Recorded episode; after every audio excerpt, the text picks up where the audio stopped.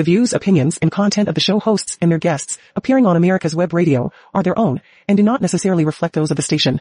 You're listening to America's Web Radio on the AmericasBroadcastNetwork.com. Thank you for listening. Good afternoon and welcome to America's Web Radio. And it's time now for Remembering Desert Shield and Desert Storm. And we start all of our military and first responder type shows with a pause and a silent prayer for those that uh, gave the ultimate sacrifice and also those that are on active duty right now and uh, taking care of us. And also uh, just a good idea to pray for our country. And uh, we'll do that and then we'll come back in and uh, I've got a dynamite show for you. So Stay tuned for Remembering Desert Shield and Desert Storm right after this.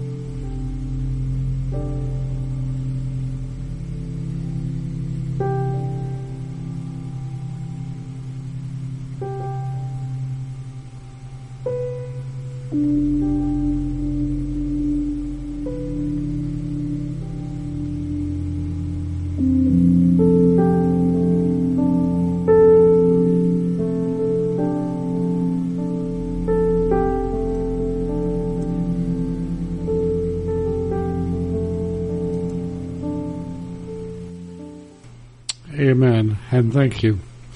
And we do one other thing that uh, I started, and because I won, I like them, and two, they got me through a lot of messes. So we'll go right into it, and we'll be back with retired Lieutenant Colonel Philip Forsberg.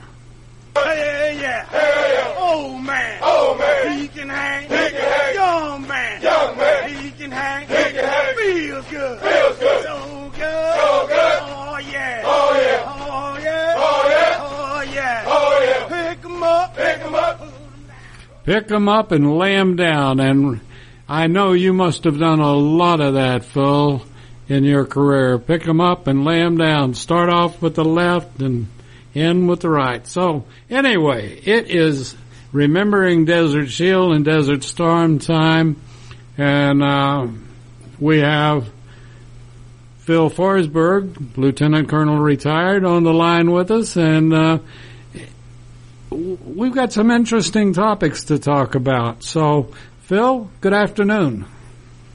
Hey, good afternoon, David. Thank you for having me again on the show. Uh, I always value Mondays when I can uh, can do these shows with you. Well, thank you. Um, yeah.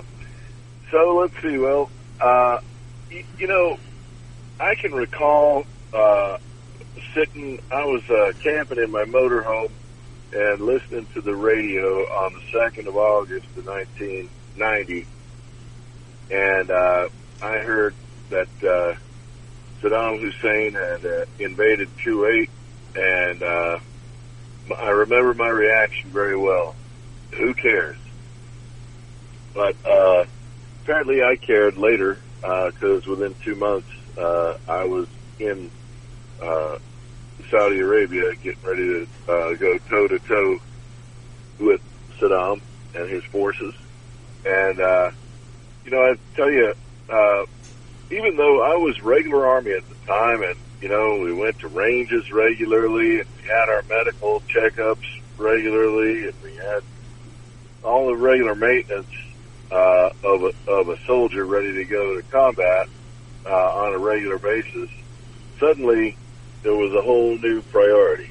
We had to go to a range, and then we had to go get physical, and we had to get inoculations for the specific theater we were going to, and we even had to have our dentistry checked. We uh, uh, we had to pack all of our stuff. We had to paint our vehicles because now we were going from a, a green woodland pattern to a desert sand color.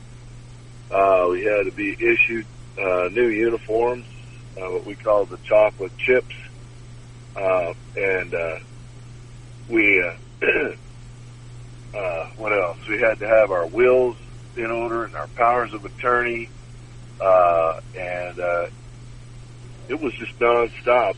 Uh, from I think it was about a week after uh, the invasion that we got our alert saying, uh, "You guys are going." Uh, we were part of their battle plan, and uh, we didn't. We did not have a day off uh, until we left, and we we worked. This is no exaggeration. Probably from five o'clock in the morning to ten, eleven o'clock at night for the whole time after we got our alert. It was, uh, yeah, and know, you know, it's a time when you go, you get home at 11 o'clock, you got to get up at 4.30 and, uh, and your wife wants to know, uh, what's going on, when are you going to be back, how long are you going to be gone, uh, where are you going, um, and, uh, you really don't have any answers for her. Just, well, this is what comes with the job we've enjoyed the paychecks these low these many years, and now it's time for us to pay up. And so it was, uh, you know, it was quite a uh, a job for uh, us to do. Uh, it was a lot of very stressful situation. I recall, you know, I was at Fort Hood, Texas. I was at Fort Hood, Texas, and there was uh, someone had suggested that uh, oh, the Dallas Cowboys were going to give us. Uh, a uh, a football game. We were going to get to go to a football game or something. Uh, well, that never happened. I mean, I'm sure they wanted to, but it just was there was just no time budgeted for that. Uh, uh, well, we've got everything together, and uh, you know they give you all sorts of free junk when you're going to combat theater. Uh, we had dust goggles and uh, sort of uh, some sort of night camouflage. Uh, now let me had, let me interrupt you a second with that. It yeah.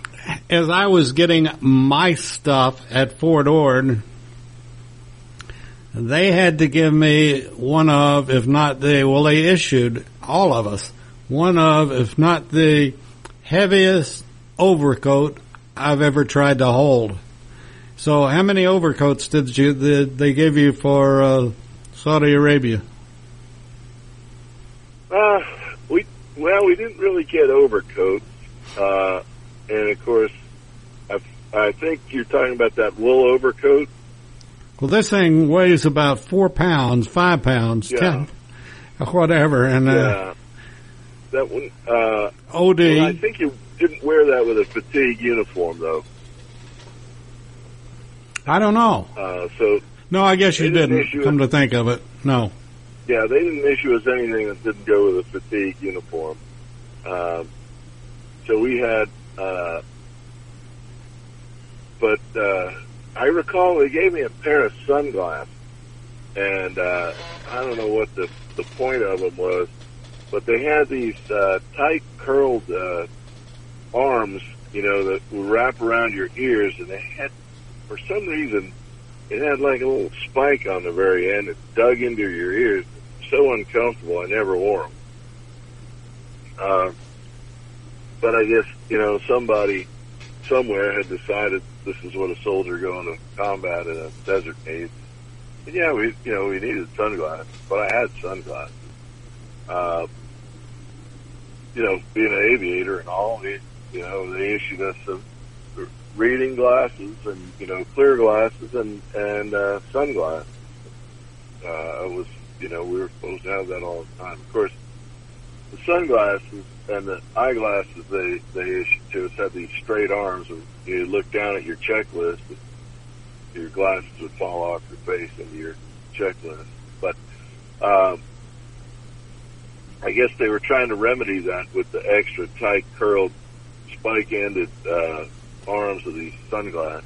In any event, uh, yeah, and so we had all this stuff, and then uh, you know we had to say goodbye uh, to our family. And, uh, we had not really uh, had much time with them at all when we left. Um, and then, of course, we got there. Uh, there was uh, some confusion as to which uh, Army post office zip code we were supposed to have, and so our mail was extraordinarily delayed. And I will tell you that uh, in an age before uh, Al Gore's amazing internet, uh, uh, written mail, you know, what we call snail mail today, was extraordinarily uh, effective in building morale. Getting a letter from home uh, and and hearing what's going on uh, was was good. We had what they call morale calls, so they had a bank of phones where you could you know sign up and get 15 minutes to talk.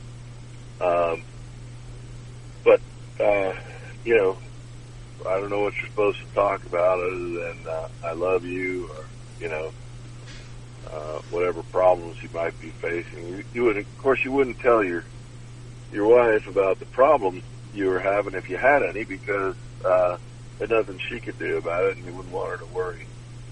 Um, and I think probably there's there's some uh, of the same on the other end. You know, the wives aren't going to tell their husbands about the, uh, the sick baby or whatever that you, you really can't affect, except maybe for prayer.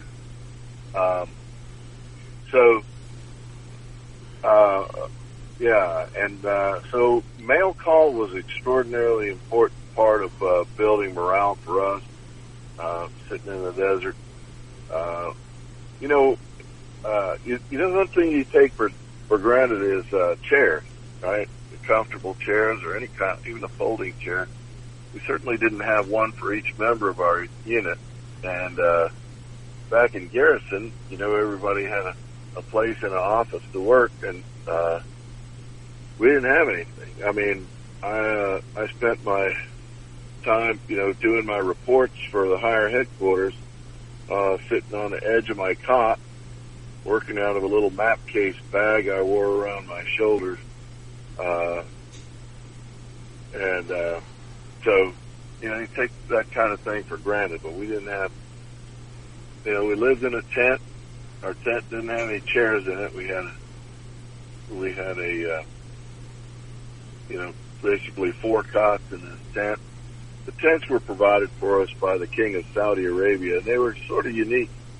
Uh, they had, you know, they were comfortable for about four men. Uh, put four cots in there, and they had uh, two uh, two center poles uh, that would hold up the uh, the tent, and uh, and the poles were made out of uh, I don't know. Uh, it looked like a maybe a very very thick bamboo. I mean, l- large diameter, maybe six inches in diameter, uh, bamboo pole, and uh, the, so the two of them, you know, went to the top, and the the uh, the roof of the tent fastened to that, and then there was another like a false roof that was suspended above it, uh, and it was uh, really pretty good for uh, for keeping off the the hot Saudi sun because the sun would hit the outer roof, and then there'd be a layer in between where, if you had a merciful breeze, it you know could could prevent the uh, the heat from getting through to the to the inside layer of the roof. Uh, and uh, of course, as uh, as uh, Doc Moeller said on our last show, the, the soil there, uh, well, I, you know, I don't know if it was the soil all over Saudi Arabia, but I think we they had put us in a what they had called uh, it, seemed to be a parking lot that they hadn't paved yet. It was a parking lot for for a building. It was a meteorological station for the airport they were building. We were we were assigned at King Fahd International Airport uh, in Dammam, and you could uh, uh, but I think they had gone through and lime stabilized the soil, so it was pretty hard, almost like concrete. And uh, we would uh, we had to take drills and drill into the uh, soil, and uh, and then we could uh, pound these uh, pieces of rebar that had a, a bent end like a check mark. We would pound those into uh, into the hole we had made by drilling in the soil, and then uh, our you know our tent ropes would would hang on these uh, rebar tent pegs, and we we had to drill a hole for every single peg for our, each tent, and you know we had well just in my company alone we had 235 soldiers, uh, and so the according number of tents to accommodate four each, uh, and uh, yeah, it was uh, it was quite a lot. In my tent, we had uh, our company commander, myself. I was the surveillance platoon leader. We had the battalion operations officer, and we had our company first sergeant. Um, and so, uh, yeah, yeah. And at some point, they brought in these uh, sort of pallets uh, or or flooring that they had made. Uh, it framed it with two by fours and covered it with uh, with furniture grade plywood, and uh, we had about, I guess, I don't know how many of those made up the floor of our tent, but it, it was pretty good. It, you know, of course, you're walking through the, you know, sand and dust, and it, it's getting everywhere. But, um, and then one day they come brought in and uh, wired us for a fluorescent light in our tent, and uh, strapped a light switch to one of those uh, uh, the, the center tent poles. Uh, as I recall, I had cobbled together uh, out of some old uh, dunnage and uh, some wood that uh, I had found that you know I was crating and whatever. I cobbled together a little uh, shelf to put my stuff on and uh, we had an ingenious way. We took our uh, our MRE boxes, Hmm. and they came with a cardboard sleeve around them, and we would uh, keep the cardboard sleeve. We'd cut the top uh, flaps off of the, the drawer, and then put a little uh, put a little handle on the edge of the uh, on the end of the uh, box, and then slip it back in the sleeve, and that became our cardboard dressers. We had I probably had five or six of those, you know, to hold my socks and underwear. Um, yeah, you know, soldiers have to innovate. We we took. Uh,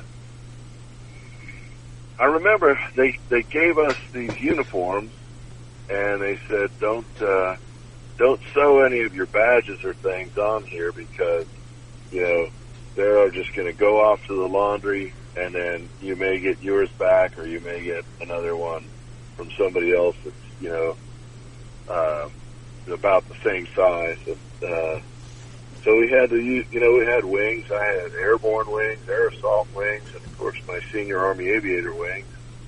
And then we had, uh, you know, my, my captain's bars and my aviation insignia for the collar.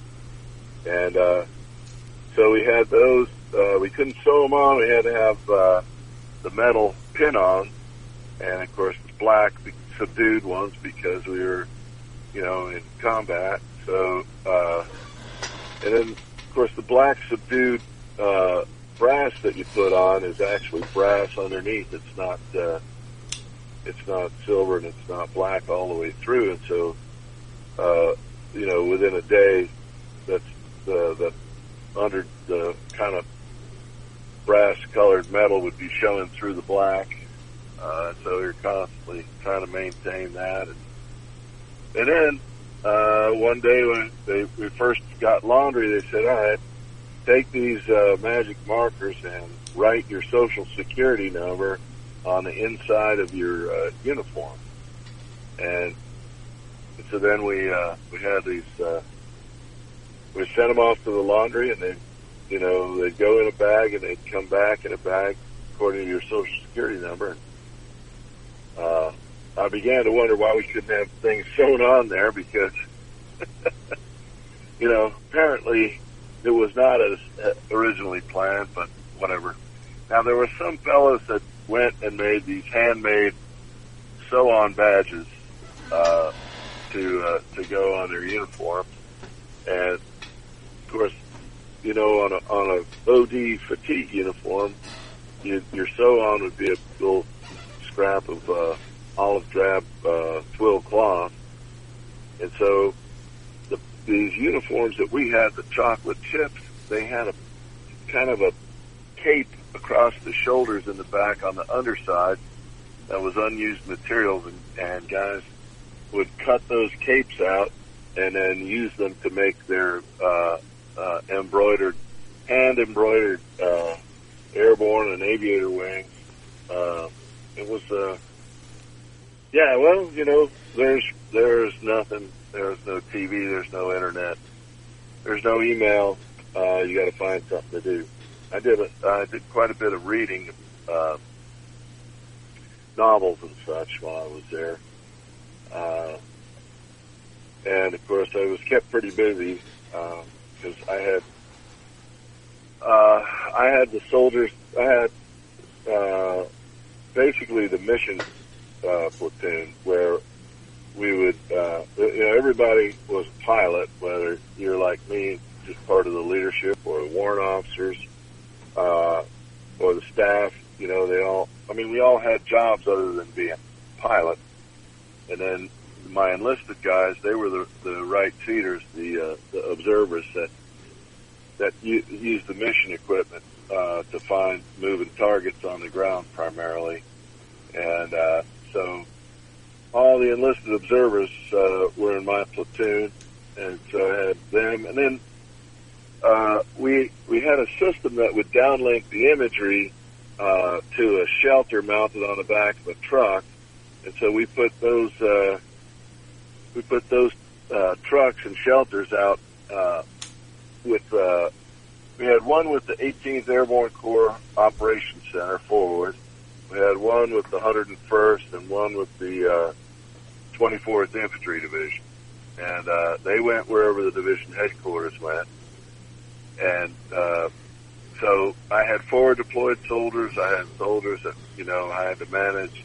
Oh, and then all the imagery analysts, they were, they were mine too. So we bring back the imagery from the mission and these guys would, uh, sit there, you know, with a light table and a jeweler's loupe and they'd, uh, they'd analyze, uh, the intel that we had collected out there. So, uh, you know, I had to manage them and they were, uh, uh, you know, that was a handful. You know, people, you have personnel, you have personnel issues, right? So, uh, most of my guys were, uh, much more of an asset than a, uh, liability there. Um, but, uh, yeah, but, you know, people have, uh, personal problems. I had, a, uh, one of my soldiers had a marriage go bad while he was over there. Uh, that was not pleasant. Uh, and of course, uh, our brigade commander, uh, back at Fort Hood, uh, when I called back to try to get some help from the chaplain, uh, the brigade commander answered the hotline there and, uh, basically chewed me out, told me I was a leadership failure for having a soldier that was uh, deployed with that kind of problem. Um, I did not think very much of our uh, brigade commander who did not come with us. So, uh, anyway, that's neither here nor there. You know, Uh, you started talking about earlier on about uh, mail and getting mail from home, and I don't want to. I don't want to leave out something, but I don't want to add something that's not correct. But one of the things about from the squad level on up to the company level, uh, you you build a family atmosphere, and uh, particularly in your platoon level, and you know you get a letter from home, and I don't know of a platoon that most of the guys will share their letters from home because they're sharing it with their extended family. And, um, you know, I know of situations where guys came back that, uh, you know, the, their best friend and their platoon or whatever the situation was, they also had gotten to know their wives pretty well. And, uh, you know, how's Jane doing? How's, you know, how are the boys doing? And so you, you have such a, a unity of a platoon and family type situation that you do share your letters. And when you don't get one to share, everybody hurts. Yeah, uh, and and and that's true. We did uh, we did share with each other stuff, at least uh, some of the not the more intimate details, but uh, you know we did share uh, uh, words with each other and news from home, uh, and then of course, uh, oh, one of the one of the greatest things was receiving a, a VHS tape. Uh, we, we did have back in the olden days we had uh, video recording, and uh, so wife would send a, a, a VHS tape to us, and we had a we had a player in our orderly room, and we could plug it in and listen. And at one point, uh, they gave us a um, they gave us a uh, for our unit to use uh, a VHS uh, camera and recorder, and uh, so guys could make recordings and send them home uh, to their wives. And I, uh, I still have mine, the one I did uh, for my wife. It was it was pretty good. The uh, it, it, yeah, that's good memories. And you know, uh, another thing that we used to get in the mail was. Uh, uh, these care packages from home. And people, you know, wanted to know what they could do to help out these half million troops that were over there. And so we would get boxes of candies and cookies and nuts. And one of the things we didn't like was somebody had said, don't, don't send them chocolate because it'll melt in the, in the heat of the desert. But, you know, by November, it was, it was quite cool it's cooler than it is here in Atlanta today, and uh, there was no danger of the chocolate melting, and that would have. So we finally get them, got them off of that, uh, disabused them of that uh, uh, notion that uh, chocolate was not good. if it melted, well, we might put it on ice or something, but you know, go ahead and send it. But there was a table in our little orderly room uh, that was part of this building that was nothing but a concrete shell of an unfinished building. Uh, and uh, in the, on this table, you just put the things that you had received from home that you either didn't want or it was just too much for you to consume. And uh, any soldier walking by could grab a handful of nuts or, uh, you know, a slice of pound cake or some cookies or some candies or whatever. And I'll tell you what, I ate every meal I could find over there. Every time they sent me to chow, I ate it. I think I ate nearly every morsel of every MRE they ever gave me, and I ate uh, plenty of cookies and candies and nuts and stuff. And I still come back about 25 pounds shy of when I left. and I do not know how that happened because we did not do unit runs or anything while we were over there. We were just uh, just working, hustling. Maybe I don't know. It could have been the stress. I, I'm sure that had a lot to do with it. We're going to take a break, uh, Phil, and um, come back with Desert Storm, Desert Shield, and Desert Storm, remembering them. And uh, before I leave, though, I want to remind everybody, and Phil, this is not a fair question, but knowing that what kind of historian you are, what's what's Wednesday?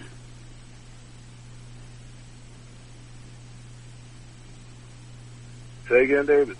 What is Wednesday? This coming Wednesday? Oh, Wednesday is uh, well, it's two things. It's the Army birthday, uh, and uh, of June the fourteenth of uh, seventeen seventy five, the Con- Continental Congress authorized the Continental Army, and uh, it's also Flag Day. And I would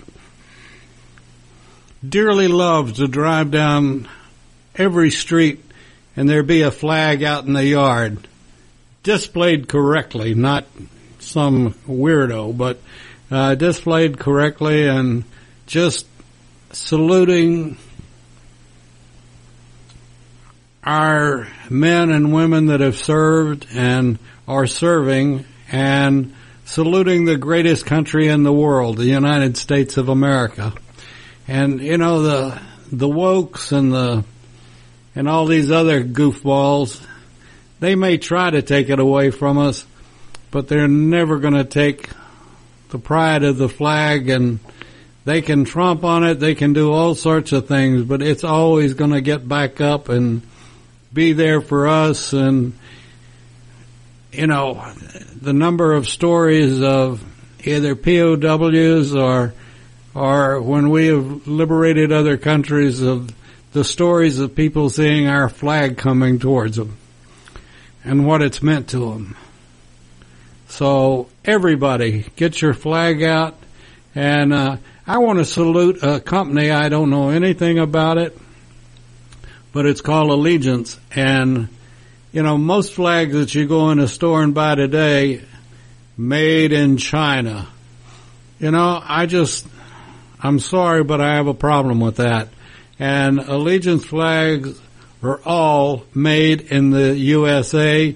It's a husband and wife and another friend that started the company and we support them a hundred percent. So when you, if you're going out to buy a flag, be sure it's an allegiance flag. So with that, we're going to take our break and we'll be back in just a moment. The Docs for Patient Care Foundation is your way to join the fight and become a member of an organization created by doctors for patients dedicated to fighting for your healthcare freedom and preserving the doctor-patient relationship. Get a pen and paper. Write down www.docsforpatientcarefoundation.org. That's www.docsforpatientcarefoundation.org. Go to our site and please make a generous tax-deductible donation and join the fight today. Thank you. When it comes to car magazines, are you tired of reading about mega dollar collector cars you can't afford, or endless reporting on auctions and how-to tech stories that don't interest you? Then Crankshaft is the car magazine for you. Crankshaft is a 144-page softcover quarterly filled with all sorts of fascinating stories, the type of car features you won't find anywhere else. It features American and foreign cars, pre- and post-war era cars of distinction including sports cars, muscle cars, and regular family sedans too. To discover what many car enthusiasts are saying is the best car magazine ever published, you can purchase either a single copy for $12.95 plus $3 postage, or a one-year subscription, four issues, for $59.95. To order your copy, go to www.crankshaftmagazine.com. That's www.crankshaftmagazine.com. You're listening to America's Web Radio on the AmericasBroadcastNetwork.com. Thank you for listening. And we're back on remembering Desert Shield and Desert Storm and I want to remind everybody uh, we love hearing from you. Just like, just like the soldier sitting on the stump and waiting for mail call. And we like, we're not quite as bad as that, but close. And we do love to hear from you. If you've got a question for Phil about what he did or anything else, just Phil at americaswebradio.com and he will get it. We never see it. And it's, I, I would imagine, well, I, no, I don't even imagine. I know Phil well enough that he would respond like crazy to anything like that, like a soldier to a letter from home. So if, if you got a question for Phil or for America's Web Radio, uh, be sure and get those to it. it. They mean, the letters mean a lot. And, or I say the letters, the emails mean a lot for, for a number of reasons because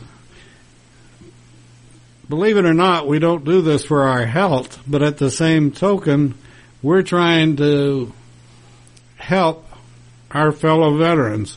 And I, wouldn't you say, Phil, that last week's show with Don Moeller was doing exactly that, helping our, and he's a veteran, just like you are, and helping our brother veterans and sisters. Sure, and and, and Don has a real heart for helping veterans. Uh, do I?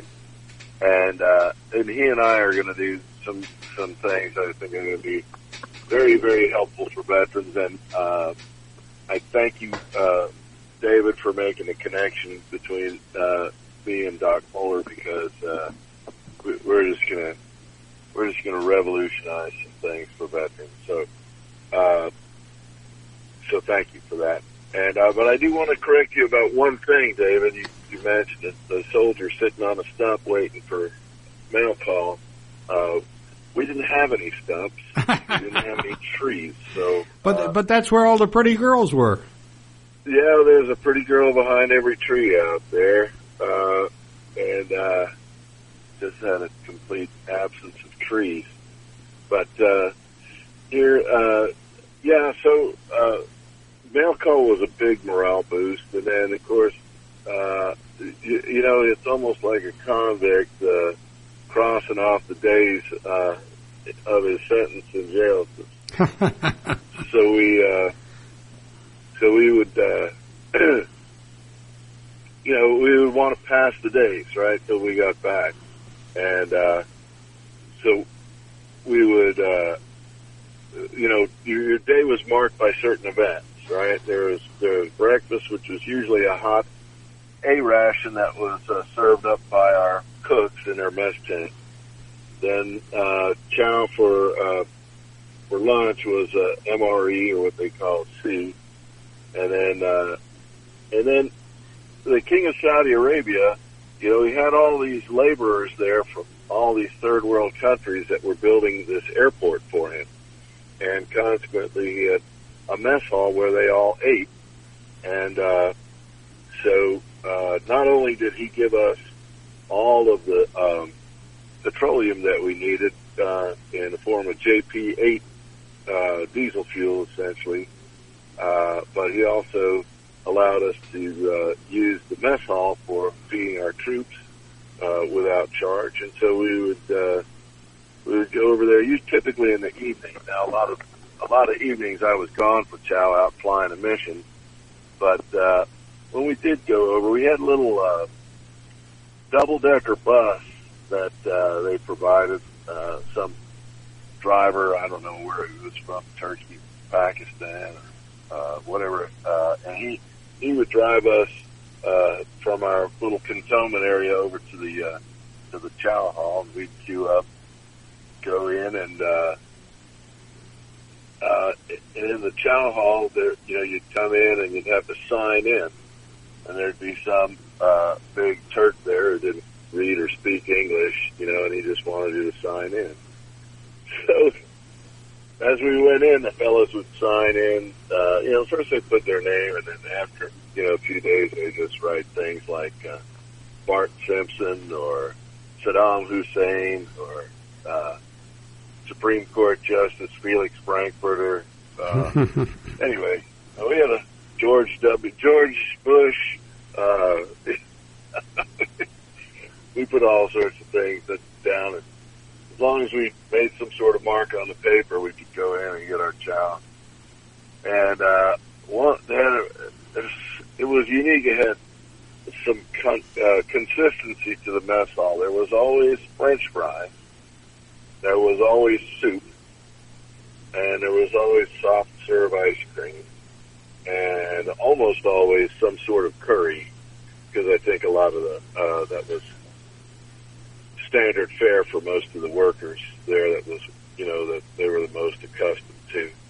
Uh, and it wasn't too bad.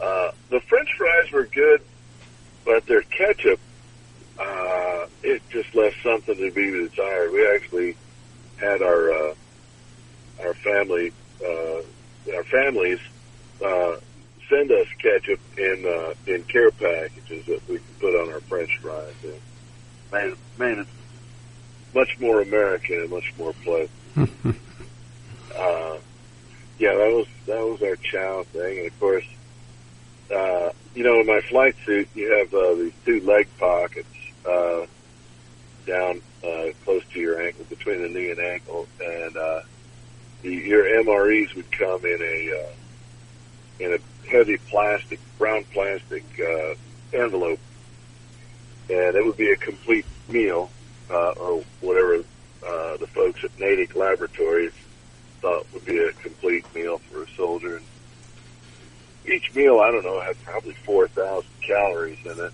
Uh, and, but you, I could stick one of those MREs down in my leg pocket and have it with me when I went to go fly and, you know, uh, flying the missions, which were typically, you know, on an autopilot, straight and level most of the time.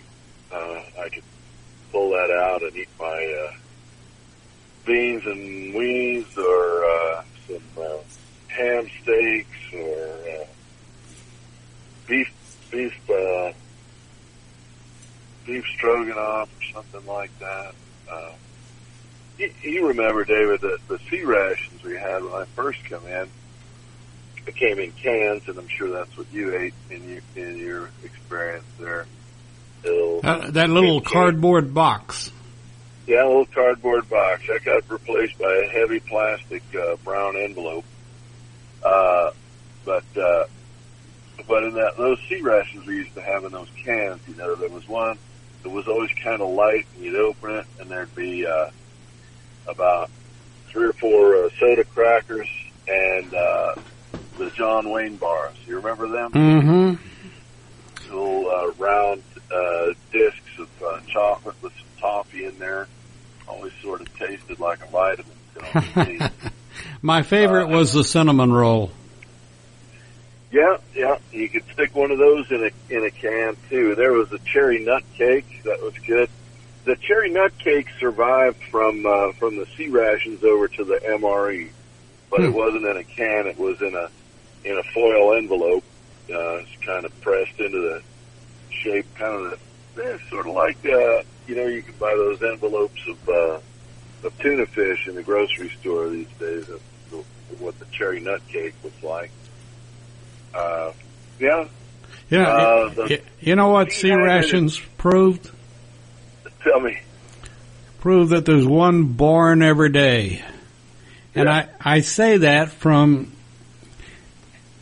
and uh, in fact, even officers like yourself, I'm sure did the same thing that some of us, some of us uh, grunts did, and that was that you'd you'd get your meals, you'd get your little cardboard box handed out to you, and the, you'd rustle through it right quick, as quick as you could to see what you got. And then you went into the swap shop. And Oh yeah, some of the stuff you just you just couldn't tolerate the spam or whatever it was that just ugh, I thought that stuff was terrible. But somebody out there in your platoon or company loved it.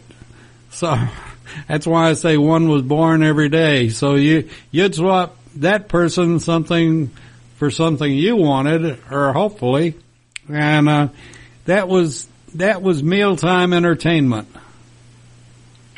yeah. And you know your dessert. If you if you had uh, the the cherry nut cake or the cinnamon roll, it came in kind of a short can, like a tuna can. But if if your dessert was uh, was uh, let's say a fruit cocktail, it came in a sort of a tall can, and they had to they all had to fit the same size. So if you had an, an entree, like your protein was uh, tuna fish, you'd have a, a short can, and uh, then you'd have a tall can for your dessert, and then your accessories and stuff. And uh, I will say, uh, I never ate them, but uh, the folks that uh, served in Vietnam uh, had legendary stories about the ham and lima beans that came in a can, and they were apparently not the most favorite. So I have good news for uh, the, our Vietnam veterans that the ham and lima beans did not survive to uh, make it into an MRE. At least not any that I ever had. Oh, that's good. that's a step Uh, further. uh, and then they got kind of creative and uh, they started putting these tiny little bottles of uh, Tabasco sauce Mm-hmm. into into our accessory packet, and uh, they were, uh, you know, the guys liked it. They could dress up their meal as much or as little as they liked, and uh, and I'll tell you uh, what these guys did with those bottles. You know, when we left Saudi Arabia, uh, they told us, you know, that we had to go through customs and immigration. And, you know, the, the customs people were make, want to make sure there's no, there's no soil, no dirt stuck, you know, clods of mud stuck to your boots or whatever. Um, I don't know what they thought might be growing in it. I never saw anything really growing, particularly in Saudi Arabia, that wasn't somehow deeply cultivated. but the, uh, uh, but uh, they, the, the guys used to uh, fill up these little uh, Tabasco bottles with uh, Saudi sand, and then keep it as a souvenir of, of Desert Storm, whatever. I don't know how they got the sand through those little bitty openings. Yeah, I don't know. Well, you know, when you got nothing but time on your with a with a set of tweezers, you're putting uh, particles of sand into a Tabasco bottle. Okay. I I will make you one other bet. That um, okay. again, I can't speak for you, Phil, but I can certainly speak for a lot of other veterans. There are not many veterans floating around that don't have the infamous can opener. the P thirty eight. Yeah. I've still got a couple. I still have them on my dog tag, but uh, you know, it's uh, I don't wear my dog tags anymore. I have in my bedroom, I have my saber and my spurs and my dog tags hung up on hooks, uh, symbolizing that I've hung up my spurs and I am retired from soldiering. Uh, and the dog tags, I have the same set of dog tags. I never flew a mission in my life without that same set of dog tags. Those tags were given to me when I was a cadet in ROTC and I was on my way to Air Assault School at Fort Campbell, Kentucky in uh, July of 1980. Did you uh, did you have the plastic liner on them? I, you know, I did for a while. I thought that was kind of nonsense. You know, here I am a pilot, you know. Who's going to hear you rattle? You know, I'll, I'll tell you what, if, uh, you know, if I'm shot down and I'm in behind enemy territory, I'll put my dog tags in my pocket. How's that? Uh, that And, should uh, keep them you know, quiet. yeah. So, anyway, it was, uh, yeah, the, the, the MREs, they, they did some good things with those. The, the one, I guess, that, that took the place of the ham and lima beans nobody liked was the, uh, dehydrated pork patty. Mm. Uh, it was a, uh, grilled, uh, little, I don't know, something about the size of a deck of cards, uh, made of dehydrated pork that had been grilled, and you could open the envelope it was in and uh, pour some water from your canteen and rehydrate it.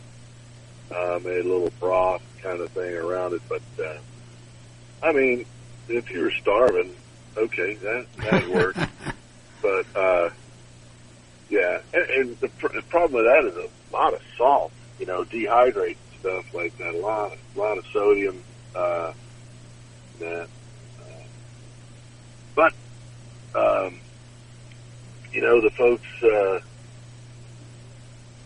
the folks, uh, you know, we survived, and you know, I, I mean, I lost a lot of weight there, but I uh, wasn't uh, wasn't in you know in danger of losing my life over it or anything. Uh, and uh, but uh, let's see what else. Well, Well, we were t- we were talking about uh, shots earlier, and well, uh, yeah, well, you know, I uh, want go ahead.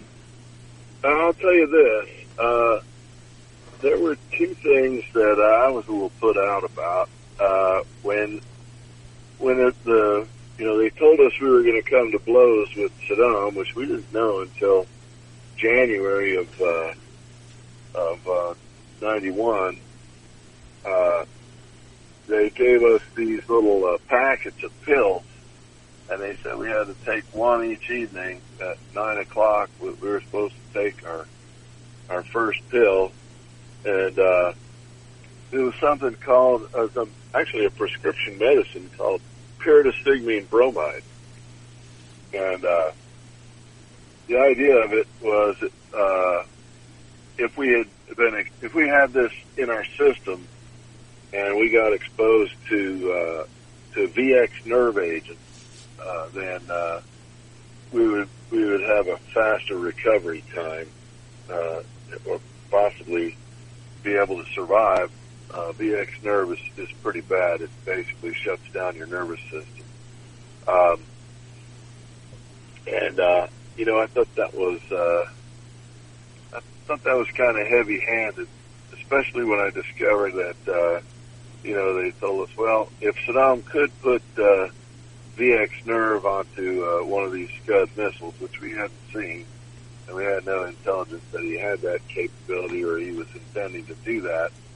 Uh, if, if the Scud, you know, carried VX nerve, it would, uh, it would have, uh, enough on it to contaminate a, uh, an area about 250 meters in diameter. And, uh, you know, in that huge desert, uh, I thought, well, you know, that, that ain't much. You know, uh, I'll take my chances. So I didn't, didn't really appreciate them giving me this, uh, prescription medicine that nobody had examined me for. And sending me out to fly with this medicine that somehow, uh, affected my central nervous system.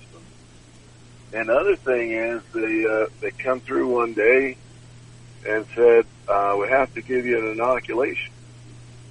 And I said, well, what's in it? And they said, we can't tell you. It's classified. I said, well, what's it for? They said, we can't tell you. It's classified. I said, well, then I don't want it. They said, you have to have it. Well, I said, right. Write it down on my shot record. No, we can't do that. Why not? They'll be making your records classified. I said, well, I have a top secret clearance. You know, I have a need to know. Look, you don't know. And if you don't, if you don't take this shot, you're gonna, um, we're gonna court martial. And, uh, to this day, nobody told me what was in the shot. I had to take it. Uh, I didn't exactly have an appointment for the judge advocate standing out there in the middle of the desert. So, uh, so I took the shot, but I have no idea what effect it might have had on me.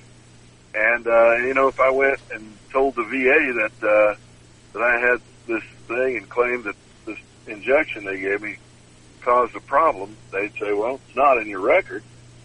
So, uh, you know, I have a great deal of sympathy for those folks who didn't want to take the, uh, the, the uh, vaccine for Chinese COVID virus.